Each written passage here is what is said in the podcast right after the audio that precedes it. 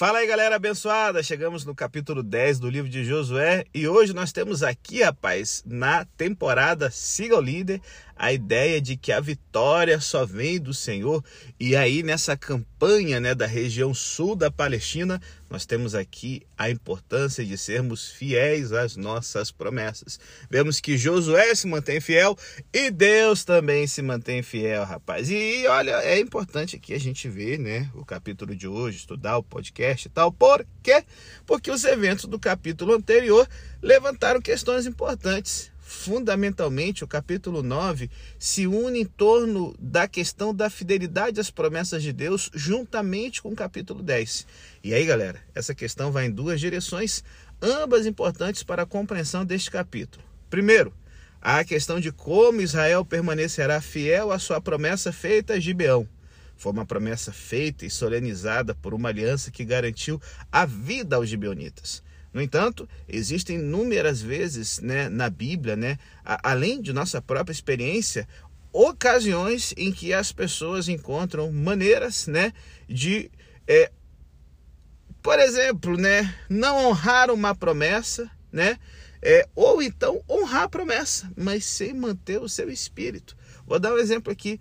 Juízes vinte e um, por exemplo, mostra Israel procurando maneiras de contornar uma promessa que havia feito ao Senhor e também os danos que isso causou, como mais um exemplo do que aconteceu em Israel, né, naqueles dias, né? E aí, prometemos que ninguém vai dar uma filha para os benjamitas se casarem. E aí quase destruir, ali foi um genocídio, quase destruir a tribo. Ai, agora que ideia idiota que nós fizemos, só e agora? E aí agora eles têm que contornar, dar o famoso jeitinho brasileiro. Então assim, será que Israel manterá sua promessa à cidade de gibeonitas? Ou... ou eles poderiam ver um ataque de outros cananeus com uma maneira conveniente de não quebrar tecnicamente sua promessa. Nós não destruímos os gibeonitas, né? Foram os cananeus que os fizeram. Bom, em suma, a pressão de dentro da terra levará Israel a procurar uma maneira de abandonar sua promessa? Será que os cananeus ali serão, né, a mão invisível, não do mercado, mas dos israelitas? Então, assim, essa é uma questão. Em segundo lugar, existe a questão de como Deus será fiel às suas promessas feitas a Israel. Ele verá a aliança com os gibeonitas como um ato de infidelidade por parte de Israel, fazendo as pazes com um dos povos que eles deveriam destruir? Será que ele verá isso como equivalente ao pecado de Acã e Jericó, que causou tanta dor em Ai? Ou Deus honrará Israel enquanto eles, por sua vez, honram o seu compromisso com os gibeonitas? Hum, devemos nos lembrar disso, né? Não houve nenhum momento em que Deus falou no capítulo anterior, tá certo? Ali são só os seres humanos se debatendo. Então, embora possamos inferir certas coisas sobre sua atitude em relação aos eventos lá, não temos uma declaração clara sobre esse ponto. É por isso que são essas questões que estão no centro desse capítulo. E é lutando com essas questões que vemos o livro de Josué afirmando que Deus é realmente fiel às suas promessas. E mais especificamente, que ele é fiel a elas de maneira notável, já que Israel, por sua vez, né, está sendo fiel à promessa feita aos gibeonitas. Os fracassos de Israel, como os nossos, continuarão a impactá-los em sua jornada para as promessas de Deus. Mas, graças a Deus, ele permanece fiel às suas promessas. É essa esperança enraizada no caráter fiel de Deus que deve continuar a nos encorajar como povo de Deus em nosso caminho hoje. Então, vem com a gente, vamos dar uma olhada aqui nesse Deus que permanece fiel, não só para mim, não só para você, mas com todos os que o seguem no desenrolar da história. Vamos ver aqui os reinos do sul tomando um pau na cabeça para nunca mais se levantar. A guerra de cinco reis contra Josué. E alguém vai perder a cabeça, só que não vai ser nosso herói.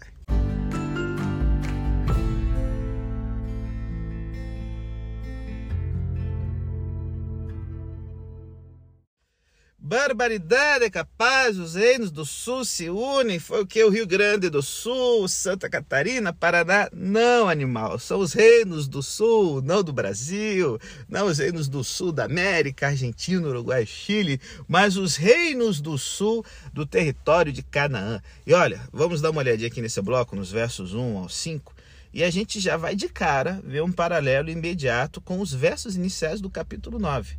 Lá no capítulo nove nos foi dito que todos eles de Canaã se reuniram contra Israel quando ouviram algo, né, presumível, presumivelmente os eventos em Ai. E esse aspecto da história ele não foi retomado, pois a gente se concentrou nos gibeonitas e seus esforços para garantir uma aliança com Israel. Só que nesse capítulo e no próximo, vemos como essa união de reis cananeus se resolve, primeiro no sul da terra e depois no norte, que é o tema do próximo podcast. Todos os reis podem ter se reunido lá no capítulo nove, verso um, mas acontece que a sua capacidade de agir de acordo com isso será limitada pelo que Deus já fez ao rei de Jericó e ao rei de Ai. Então, assim, o foco inicial aqui está no rei de Jerusalém, Adoni-Zedek, que significa Senhor da Justiça, né?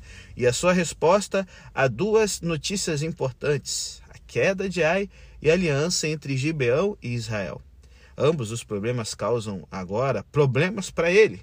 A derrota de Jericó e Ai para Israel significa que eles agora controlam pontos significativos na área do Vale do Jordão até a região montanhosa imediatamente ao norte de Jerusalém.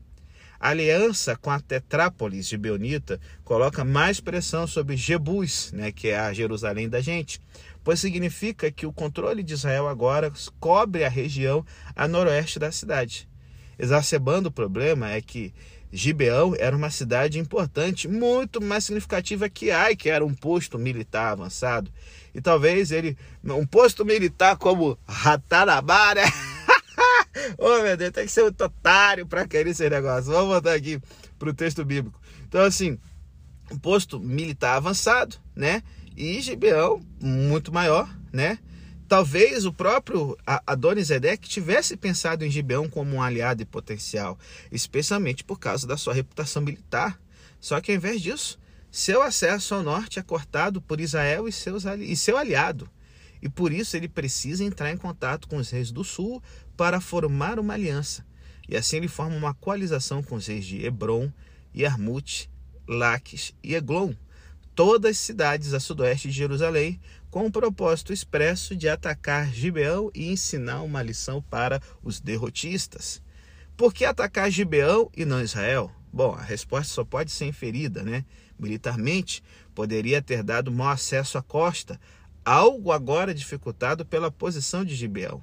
E na costa o bambu está gemendo, porque o período em que Israel entra em Canaã, por volta de mil duzentos e trinta antes de Cristo, é o período em que os povos do mar, vindo da região da Grécia e da ilha de Creta, eles estão tocando louco na costa do Mediterrâneo Oriental, destruindo o reino dos hititas, atacando as cidades que estão na Síria, né, as cidades fenícias, o próprio Egito, tá certo? E eles estão se estabelecendo ali na costa, na chamada Pentápolis Filisteia, cinco cidades dos filisteus. Então, assim, de um lado filisteus, do outro israelitas, Adoni-Zedek aqui está no meio de dois fogos, amigo. Então, algo tem que ser feito, certo? Algo tem que ser feito. E assim, talvez a gente veja aqui nisso mais um indício do cumprimento da promessa de Deus a Israel, de que ninguém seria capaz de resistir a eles. Os caras estão tendo que fazer uma guerra de duas frentes. E o temor de Adoni-Zedek a Israel é uma manifestação da promessa de Deus a Israel, e uma primeira dica de que Deus realmente ainda está com eles à medida que eles continuam na terra. O Deus que promete é aquele que continua a cumprir suas promessas, um tema que se tornará mais importante à medida que o livro avança.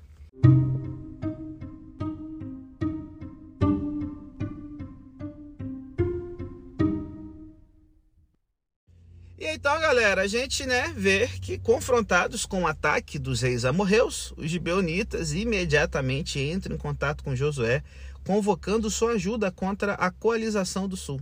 A coalizão, né? A coalizão do sul.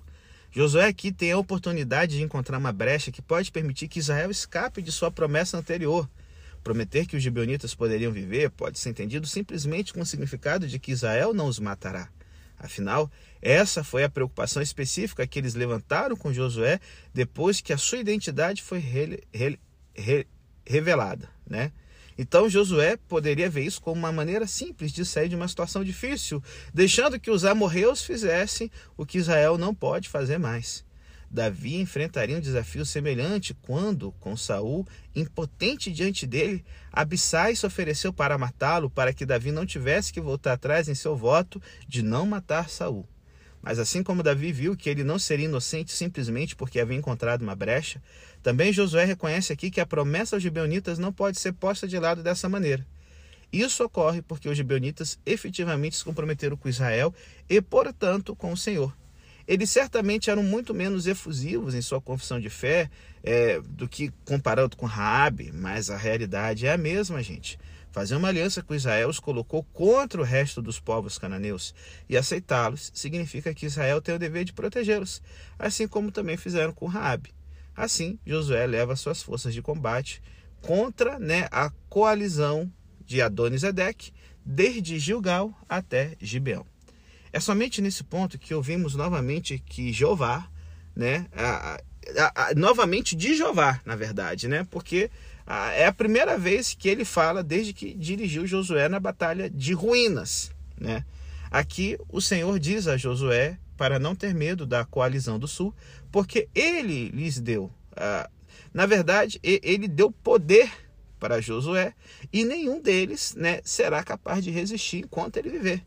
Essa palavra de tranquilidade aborda a preocupação imediata de Josué, mas o faz reafirmando a promessa feita no capítulo um, verso cinco. Israel pode entrar nessa batalha, porque apesar de tudo o que aconteceu, a promessa que o Senhor fez continuará a ser honrada. Josué e o exército com ele podem muito bem ter ficado com muito medo quando partiram, sabendo que seus arranjos com os gibeonitas não eram tudo que deveriam ser. Como tal, eles enfrentam a questão de saber se estavam prestes a entrar em uma situação semelhante ao seu primeiro ataque a Ai, ou se poderiam ir com confiança, né, a certeza de que o Senhor estaria lutando por eles. Essa palavra de garantia deixa claro que eles podem ir com confiança, porque o Senhor é realmente fiel às suas promessas. No entanto, e isso é vital, o Senhor aqui se mostra fiel às suas promessas somente depois de o povo de Israel se mostrar fiel às suas. Deus espera a fidelidade por parte do seu povo, e isso inclui em seus relacionamentos com os outros, bem como em seu relacionamento com ele.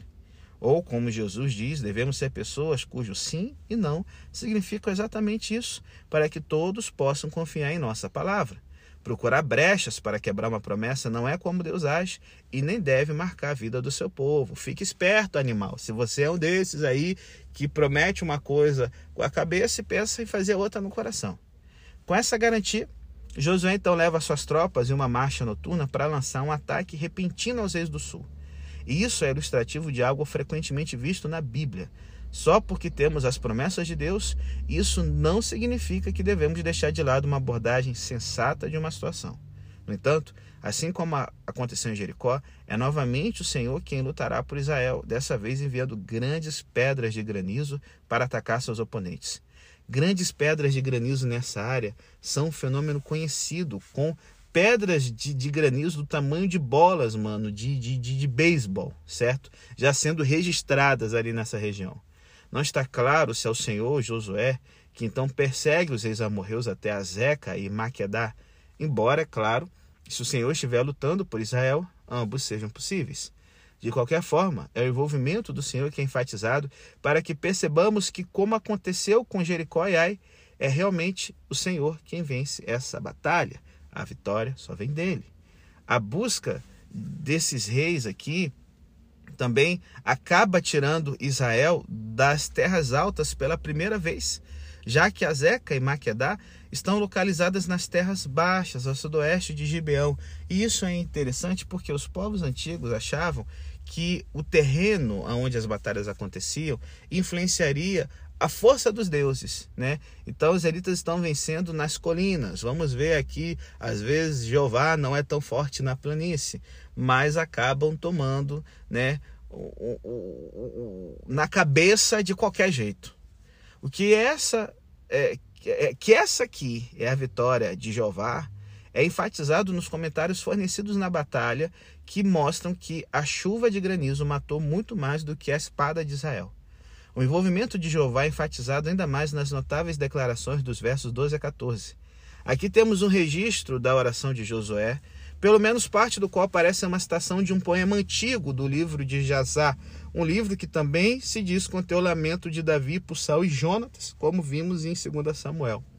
Há uma disputa considerável sobre onde a citação começa e como ela deve ser interpretada, muitas das quais não podem ser consideradas aqui no nosso podcast, que já entra na área da ciência, e eu não estou afim de arranjar treta com ninguém.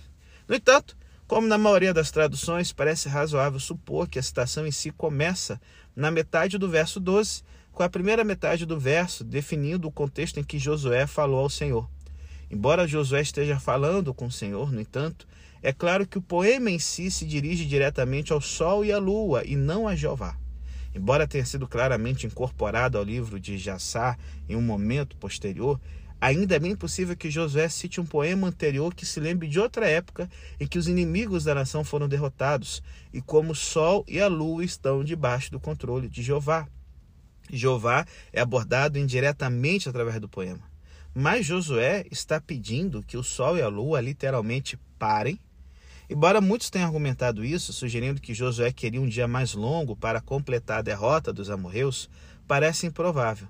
Se o sol está sobre Gibeão e a lua sobre o vale de Aijalon, então o sol está no leste, certo? Então é de manhã. Se sim, Josué ainda não sabe que precisa de mais tempo. Isso torna improvável que estejamos procurando evidências de uma mudança na rotação da Terra ou algo parecido. E de fato aqui as alegações de que a ciência descobriu que esse suposto dia mais longo, né, é, e tal, é um mito urbano cristão. Não existe, a NASA nunca descobriu nada disso, galera, tá certo? É mais provável que a linguagem aqui se destine a ser figurativa, de modo que, assim como outras vitórias de batalha conquistadas pelo Senhor são descritas em termos de envolvimento do sol, lua, estrelas, sem significar seu envolvimento físico real, então aqui a linguagem está apontando que toda a criação estava envolvida na vitória de Jeová. Assim, o poema e o comentário direto do narrador afirmam a mesma coisa. Foi o Senhor quem conquistou a vitória e ele venceu de maneira dramática. De fato, e é isso que surpreende o narrador da história, o Senhor venceu a batalha porque respondeu à oração de Josué.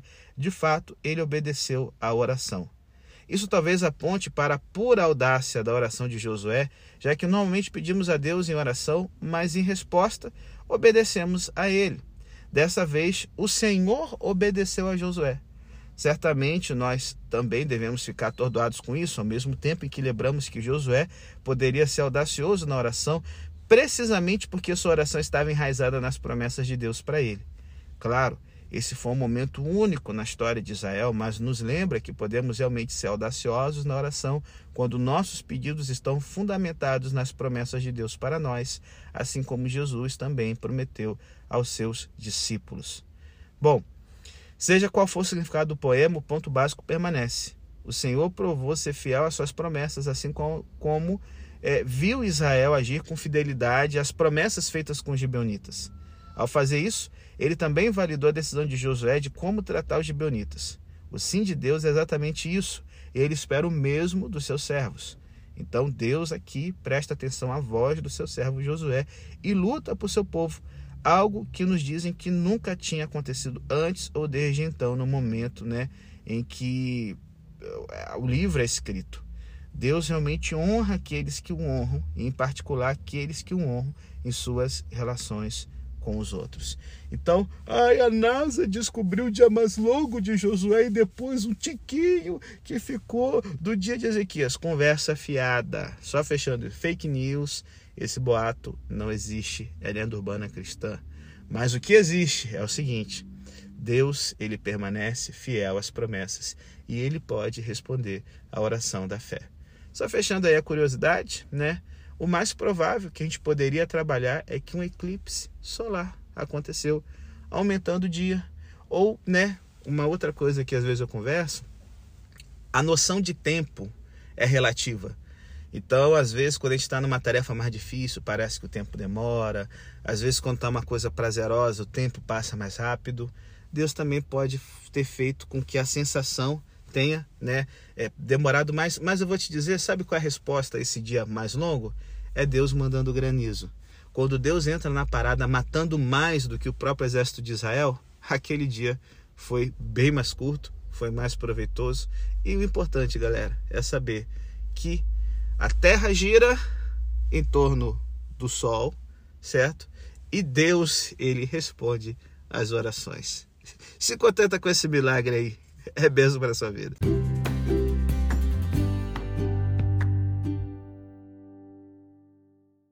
Bom, galera, como eu falei no bloco anterior, fake news, né? A, a NASA descobriu o, a falta no cômputo de abaslogo de Josué, bababá, mimimi. Só que, né, tem uma coisa assim que os pesquisadores encontraram na Bíblia que pode ajudar a gente a compreender a história de Josué. É uma reportagem que saiu na B B C News Brasil em sete de novembro de dois mil e dezessete. É a ideia de que a Bíblia registra o mais antigo eclipse solar que nós temos descritos na história. Bom, e já que, né, eu vou pegar aqui, vou estar lendo um pouco aqui da reportagem, já que uma vez que a Bíblia é o livro mais lido de todos os tempos e que milhões de pessoas o leram por séculos, encontrar algo de novo em suas páginas é um achado que pode ser classificado como peculiar. E, né, tal feito raro pode ter sido conquistado recentemente por cientistas, né? E o que que é? É algo que nos ajuda a entender eventos da antiguidade e, sabe, comparar com dados que temos sobre a rotação da Terra. Bom, é, a, o, o eclipse é, solar anular, ele é o tipo de eclipse que acontece quando a Lua encobre apenas o centro do Sol, permitindo aos observadores, né, que estão aqui na Terra verem nos céus algo como um anel de fogo. E os registros científicos dizem que entre mil e quinhentos antes de Cristo e o ano mil, entre mil e quinhentos e mil antes de Cristo, lembrando que anticristo é de trás para frente, somente uma vez no hemisfério norte ocorreu um eclipse solar anular. Foi no dia trinta de outubro de mil duzentos e sete antes de Cristo, que é a data recente para a conquista de Canaã sobre a liderança de Josué. E assim, como, né, você chega numa data tão precisa sobre o evento que aconteceu há três mil duzentos e vinte e quatro anos, pastor? Bom, o físico Colin Humphreys, diretor de pesquisas da Universidade de Cambridge, na Inglaterra, e o astrofísico Graeme Waddington se basearam, né, nessa passagem do Antigo Testamento, em que Josué fala, né, é, tu, lua, detém-se sobre o vale de Aijalon e sol no vale de Gibeão, o sol se deteve e a lua parou.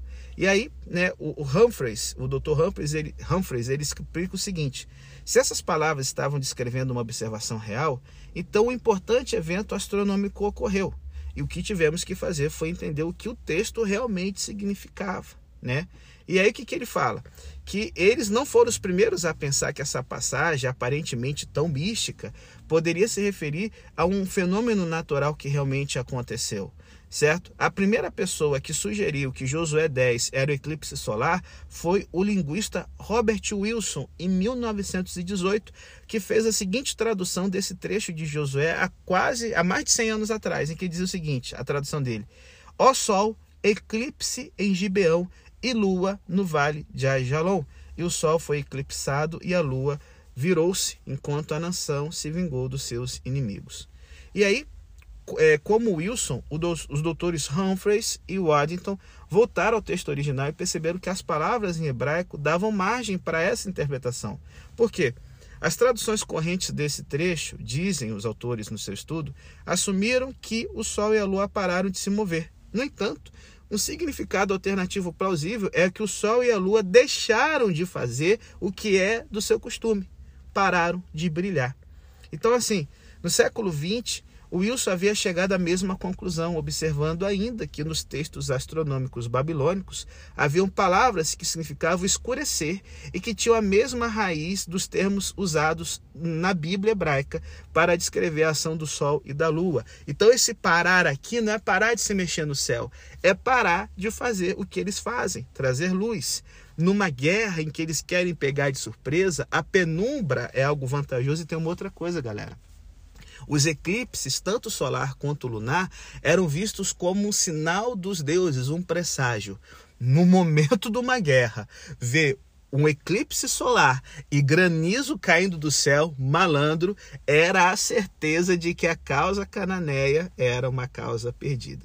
Então, assim, né, é, a gente, então, pegando os dados astronômicos que nós temos à, à, à nossa disposição, podemos sim chegar a uma data exata, se a gente aceita o, a, a conquista recente, né, da Terra Prometida, mil duzentos e sete, trinta de outubro de mil duzentos e sete antes de Cristo, é o único momento em que dentro de quinhentos anos houve um eclipse solar anular, em que o sol parou de brilhar, a lua parou de brilhar, dando tempo de Josué fazer a estratégia vitoriosa dele, mas que, como a gente já viu, dependeu mais do Senhor do que o nosso querido Josué. Então, o eclipse bíblico, ele é o mais antigo já registrado arqueologicamente, certo? E ele nos permite até a gente datar outras coisas ligadas à história egípcia que também mencionam esse eclipse, né, em seus registros, mas posteriormente ligando-os ao governo de Merneptah, que foi aí neto de Ramsés segundo, né, o faraó do Êxodo. Bom, fica aqui esse anexo de ciência para quem gosta e vamos então para as últimas lições desse capítulo que está maravilhoso. Bom, graças a Deus a gente não tem que ver o eclipse desse, porque se eu tivesse nessa batalha, ia bater o medo, amigo, que... Bom, deixa Deus trabalhar.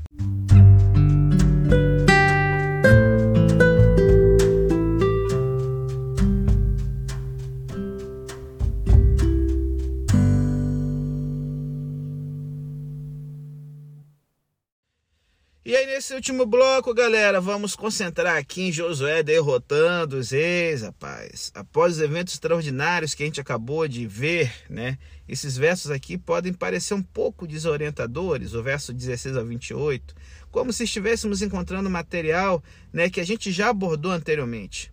Afinal, não acabamos de ouvir falar desses reis fugindo para Maquedá. Na verdade, fizemos... mas tais repetições são um dispositivo comum na narrativa do Antigo Testamento.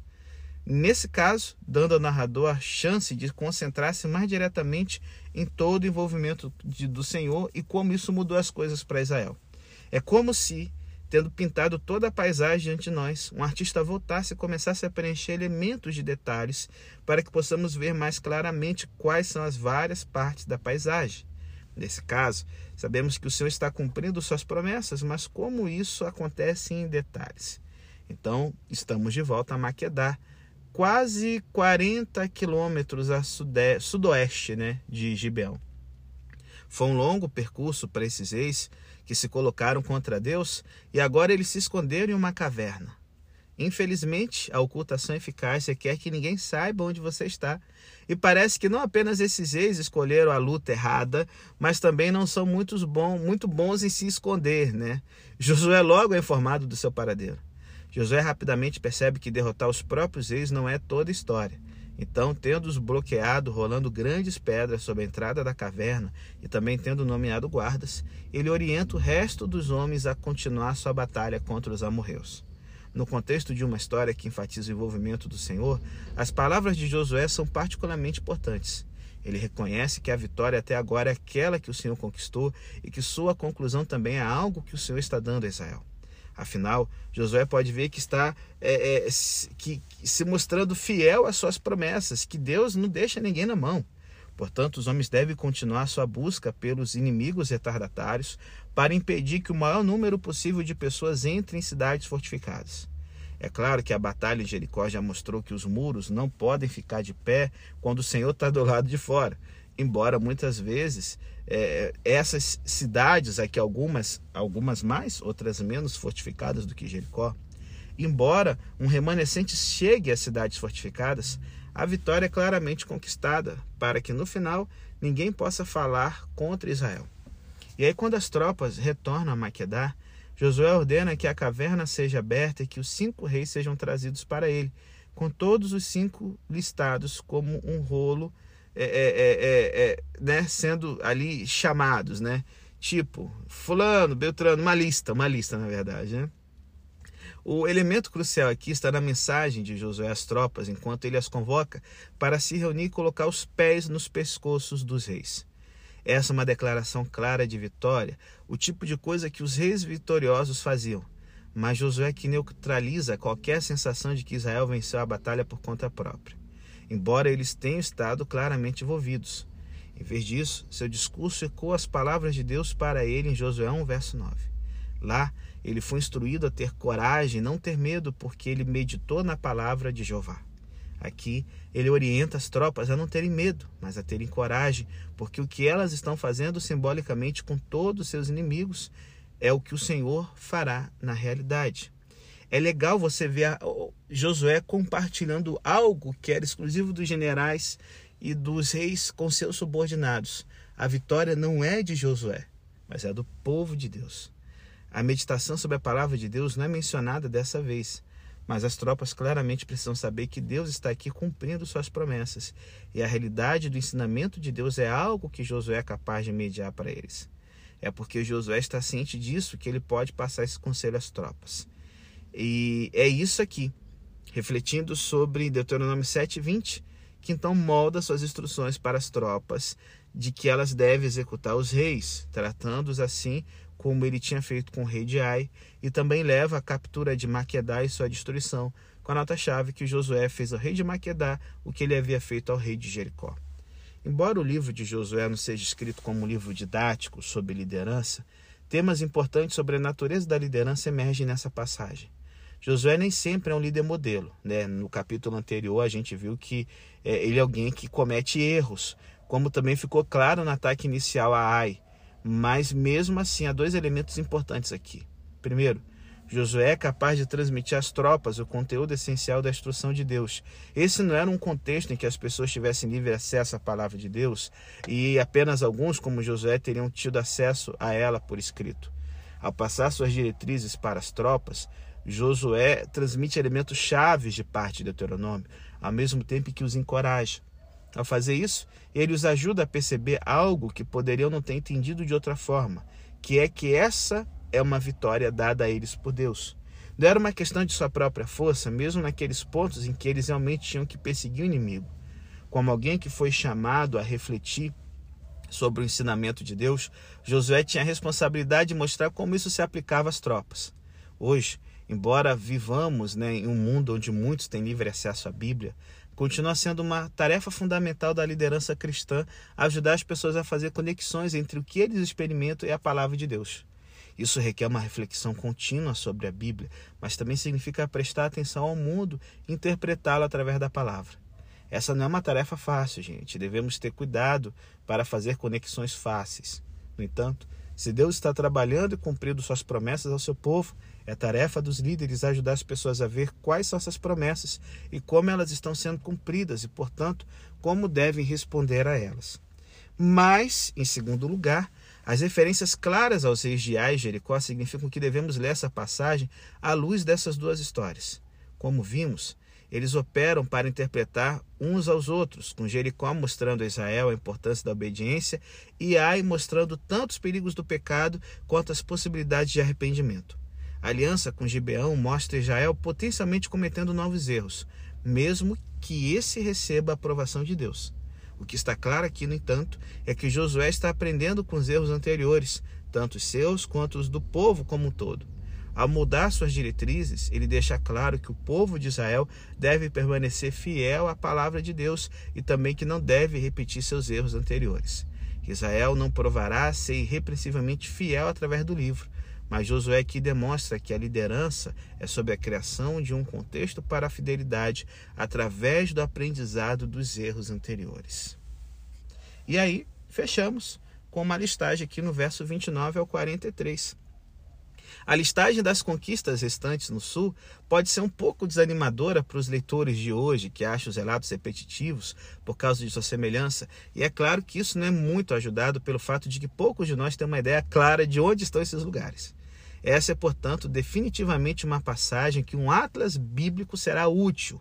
Em geral, tendo perseguido os reis amorreus até é, é, a região de, de, de, de Maquedá, Josué vai cerca de é, quatorze quilômetros ao sul até Libna e depois continua na mesma direção, pela mesma distância até a cidade de Laques. Nessa cidade nós temos evidência arqueológica da conquista de Josué, viu galera? E lá ele também derrota o rei de Gezer, que viajou alguma distância do norte para ajudar Laques, embora sem capturar essa cidade. Então eles partem para o sudoeste até Eglon, uma cidade no ponto em que as planícies se encontram, né, é, com a, tipo assim, a cordilheira de montanhas de Judá se encontra com a planície costeira onde habitavam os filisteus. Então ele vai para o leste, para as terras altas, novamente para Hebron, antes de virar para o sul mais uma vez para Debir. Como outras cidades do sul são mencionadas no capítulo doze, essa provavelmente pretende ser uma lista representativa. Além do encontro com o rei de Gezer, cuja cidade não é capturada nesse momento, ela vai ser conquistada só perto dos dias de Salomão pelo faraó do Egito e vai dar de presente como um dote pelo casamento de Salomão com a sua filha, tá? O padrão é amplamente semelhante em cada caso. A cidade é capturada, seus habitantes são colocados à, à, à destruição e o seu rei é executado. Há pequenas variações em cada relato, mas o elemento-chave no padrão fica claro nos relatos de Libna e Laques, pois se observa que é Jeová que dá as cidades ao poder de Israel. Embora esse ponto não se repita nas outras cidades, é claro que devemos lê-las também como exemplos do Senhor sendo fiel às suas promessas e dando a terra a Israel. Josué havia dirigido o povo em termos do que Deus exigia deles, e ele, por sua vez, foi fiel ao cumprimento de suas promessas. E de fato, galera, a fidelidade de Deus e suas promessas é algo que é novamente enfatizado nos versos finais do capítulo, que indicam que Josué atingiu toda a terra, cobrindo a região montanhosa, o Negev, que é o deserto ao sul de Judá, e a Cefelá, ou planícies, né, onde os filisteus estavam. Toda a terra, nesse momento, é uma hipérbole, se entendermos que toda a terra prometida pelo Senhor, né, é, é, já que no próximo capítulo a gente vai ver que existe a parte norte a ser conquistada. Mas se entendermos isso para cobrir o sul, é uma declaração mais sóbria. É claro que derrotar os oponentes armados e realmente ocupar a terra não é exatamente a mesma coisa, como vamos perceber no capítulo treze, mas Josué conseguiu ganhar o controle do sul. Que isso envolveu dedicar tudo à destruição, provavelmente deve se referir àqueles que se envolveram em resistência armada, já que os capítulos posteriores mostrarão muitos, muito bem e vivos, obrigado, nessas regiões. Por exemplo, embora Hebron e Debir sejam aparentemente completamente destruídos nos versos trinta e seis a trinta e nove, ambos ainda precisam ser tomados quando a terra é alocada a Caleb. Então, assim, a descrição da conquista aqui de Josué muitas vezes engloba cidades que só vão aparecer no livro de Juízes. Por exemplo, a conquista de Hebron e Debir, embora apareçam em Josué, no período de Josué vivo, Caleb e Otoniel que fizeram. A mesma coisa eu vou deixar para o episódio que vamos falar de Hazor. Hazor é destruída no tempo de Josué vivo, mas é Débora e Baraque que vão levar a cabo isso. Então, assim, uma coisa que às vezes a gente pensa é que os juízes foi um sucedendo o outro como reis. Não. Alguns deles apareceram simultaneamente no mesmo período, só que em lugares diferentes de Israel, já que, como a gente vai ver no capítulo treze, Josué já está velho. Então, assim, o período de atividade intensa dele vão ser aí cinco a sete anos, mas enquanto ele está vivo, a liderança local vai ter a responsabilidade de continuar essa tarefa, algo que infelizmente nós vamos ver Israel falhando, como o livro de Juízes de cara já afirma para a gente, tá certo? Então, assim, é, isso novamente aponta para o fato de que, como acontece com os gibeonitas, a questão da devoção e destruição era, em última análise, sobre se as pessoas se puseram ou não contra os propósitos do Senhor para o seu povo. Em outras palavras, os destruídos foram aqueles que continuaram a se opor ao que Deus estava fazendo e teriam escolhido destruir Israel. Portanto, isso não foi uma violência aleatória. Aqueles que não se colocaram contra Israel e que provavelmente fugiram de suas cidades durante a batalha não foram destruídos ou caçados. E isso é algo que era normal nas batalhas. Aconteceu uma batalha, as crianças, os idosos, as mulheres e as pessoas que não iam para a guerra saíam das suas cidades e se escondiam, né, na região próxima ou iam para uma outra cidade que não era atacada como refugiados e voltavam só após o fim da guerra. Então, normalmente nesse processo de conquista de Canaã, quem está sendo destruído são os homens guerreiros, os militares, a, a elite econômica. E quando a gente pensa, galera, na sociedade do Oriente Médio Antigo, os homens, eles são a estrutura de poder, o meio pelo qual essas injustiças aqui que a Bíblia descreve acontecem. Deus está trazendo juízo sobre os cabeças da sociedade aqui. Bom, voltando aqui para a ideia, ao longo desse capítulo, é notável que, embora Israel seja um povo invasor, as próprias batalhas daqui para frente foram inicialmente defensivas. Israel teve que superar aqueles que optaram por atacá-los. Tudo que Josué fez ao assumir o controle do sul é dito ter sido obediência à ordem do Senhor, enquanto o narrador deixa claro que Josué venceu porque o Senhor lutou por Israel. Assim, Josué poderia então retornar à segurança de Gilgal. O capítulo, embora cubra muitas questões difíceis, tem um equilíbrio importante. O povo de Israel começa em uma posição de incerteza. A aliança deles com Gibeão colocou em risco o seu relacionamento com Deus. Eles ainda saberão é, a certeza de suas promessas. A deles é uma posição de ambiguidade, porque não está claro se suas ações em relação aos gibeonitas serão ou não avaliadas positivamente. O que emerge através do capítulo, no entanto, é que Deus é realmente fiel às suas promessas e ele realmente as reafirma ao dar o sul a Israel. Mas o povo de Israel só descobre a fidelidade de Deus às suas promessas, assim como eles também são fiéis às suas promessas. E como eles são fiéis às suas próprias promessas, o capítulo mostra que eles encontram mais oportunidades de serem fiéis, por sua vez, aos mandamentos de Deus, através dos quais continuam a encontrar o Deus fiel. Eu sei que a igreja de hoje não tem o direito de reivindicar nenhuma terra como sua, muito menos pela força das armas, porque as promessas de Deus para nós em Cristo não vêm dessa forma. A ocupação da terra foi significativa nesse sentido apenas para Israel nesse momento. Com essa ressalva, há muito aqui para reflexão. Sabemos que Deus é realmente fiel às suas promessas, mas enfrentamos hoje o desafio de compromisso e talvez nos perguntamos se uma igreja que se compromete está no lugar onde as promessas de Deus podem ser significativas para nós hoje. Certamente, à medida que as gerações posteriores de israelitas liam essas histórias, eles teriam sido lembrados do fato de que nesse momento Deus agiu contra a maldade de Canaã e, portanto, teriam sido desafiados a perguntar onde estavam com Deus. Talvez a palavra de tranquilidade que precisamos ouvir aqui seja onde nossas escolhas foram feitas com boa intenção, certo? À medida que vivemos em fidelidade a essas escolhas. E Deus ainda nos abre a chance de descobrir como suas promessas continuam a encontrar o seu sim em Cristo. O Deus que era fiel ao seu povo na época de Josué continua a ser fiel a nós hoje. Por isso, a vitória só vem do Senhor.